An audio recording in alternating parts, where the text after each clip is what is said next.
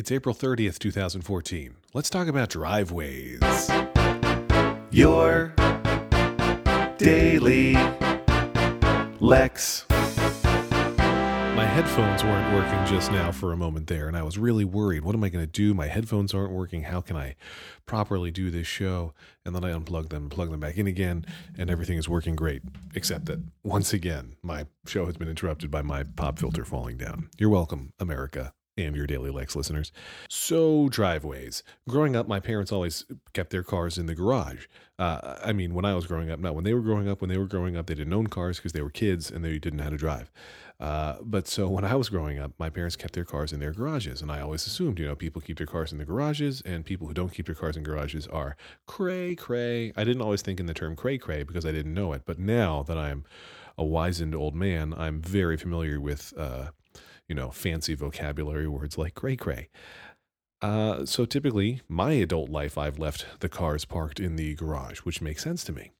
In this house that I live in now, though, the garage is just slightly smaller than I'd like in both dimensions. It's a little bit narrower than I'd like and a little bit, you know, shorter than I'd like.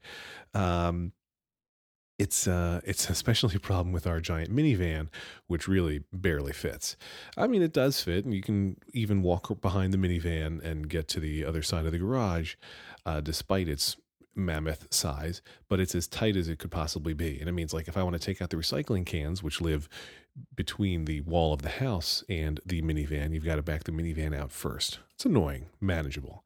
But despite the work we've done in putting in shelving, putting some stuff up on pulleys that are suspended above the rest of the garage, uh, it's really hard to get the kids' toys in and out uh, with the cars also there. So in the summer, I've taken to leaving my car in the driveway, or even in the spring, leaving my car in the driveway so that it's easier to get bikes and scooters and frisbees and whatnot in and out of the garage.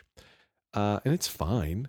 But I always feel like, oh man, now I'm one of those people. I'm a driveway car parker. And it's not like it's because the driveway is messy or cluttered or filled with crap. It's because what we've done is lined up all the kids' toys in the middle of my side of the garage so that there's easy access to all their fun toys.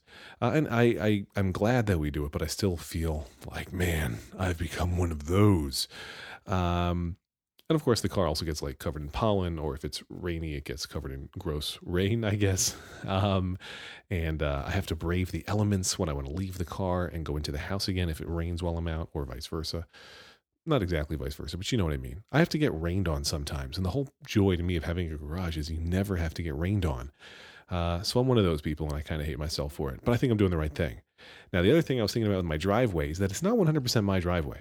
and I'm not referring to the fact that I share custody of it with my wife and children, but um, there are, you know, large trees that dot my front yard. One used to be considerably larger before Hurricane Sandy and a snowstorm devastated many of its branches.